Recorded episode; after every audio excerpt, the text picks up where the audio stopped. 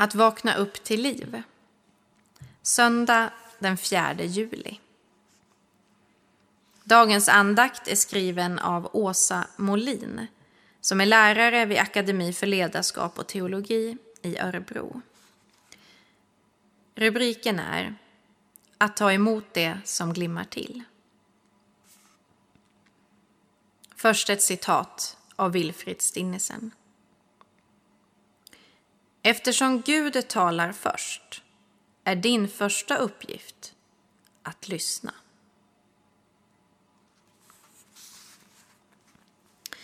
Häromdagen när jag var hemma hos min svägerska Maria sa hennes son Isak. Mamma, det var som när vi cyklade hem från Lindesberg tillsammans och aldrig kom fram på grund av att du hela tiden hoppade av cykeln. Så fort du såg något svampgult som glim, glim, glimrade till i skogskanten så tvärbromsade du, hoppade av cykeln och plockade kantarellerna. Det tog en evighet att komma hem. I en period när det kändes nästintill omöjligt att finna tid och plats för bibelläsning fick jag höra talas om hur man läste Guds ord i benediktinska kloster på 500-talet. När alla var samlade på morgonen läste en av munkarna ett avsnitt långsamt. Om och om igen. Medan han läste reste sig munkarna en efter en och gick in till sina celler. Varför? För att de hade tröttnat? Eller lärt sig avsnittet utan till? Nej, de reste sig när några av orden hade glimmat till. Någonting blänkte och blev till ett tilltal eller en fråga. Och om inget hände, ja, så valde man helt enkelt bara några av orden på måfå. Munkarna bar orden till sina celler och lät dem bli glöden för hela dagens bön. De upprepade orden för sig själva och samtalade med Jesus genom dem. De lyssnade med hjärtats öra, som Benedikt sa. Munkarnas uppgift var att lyssna uppmärksamt för att sedan ge sin respons.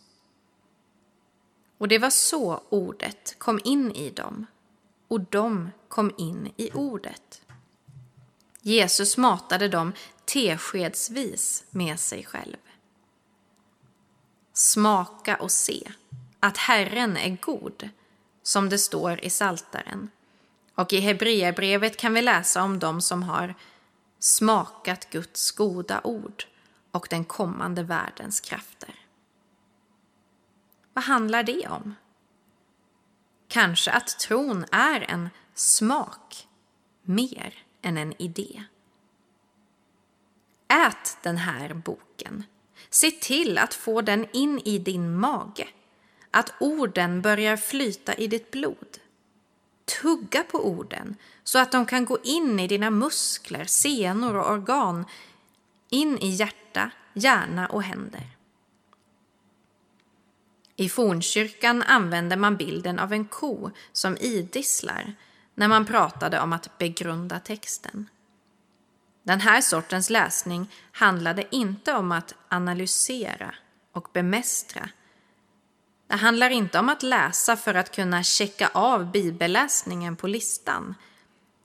Den handlade om att gå in i ett rum och umgås med Gud. För mig så blev det här en väg till ett nytt förhållningssätt till min bibelläsning. Det handlade allt mindre om att lista ut och allt mer om att lyssna in. Att ströva omkring i bibelordet och spana efter det som glimrade till i textkanten. Vi ber.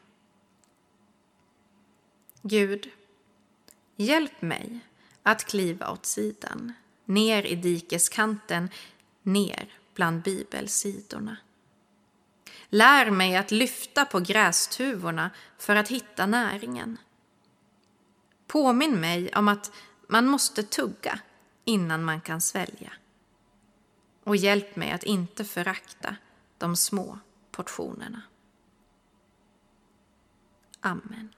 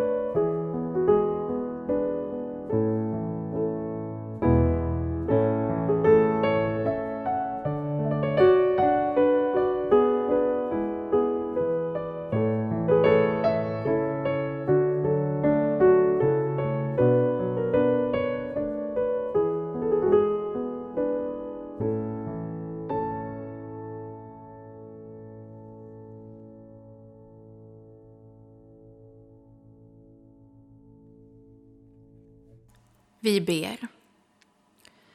Vår Fader, du som är i himmelen. Låt ditt namn bli helgat. Låt ditt rike komma. Låt din vilja ske, på jorden så som i himmelen. Ge oss idag det bröd vi behöver och förlåt oss våra skulder, liksom vi har förlåtit dem som står i skuld till oss och utsätt oss inte för prövning, utan rädda oss från det onda. Ditt är riket, din är makten och äran i evighet. Amen. Ta emot Guds välsignelse. Herren välsigne dig och bevare dig. Herren låter sitt ansikte lysa över dig och vara dig nådig. Herren vände sitt ansikte till dig och giver dig frid. I Faderns, i Sonens och i den helige Andens namn.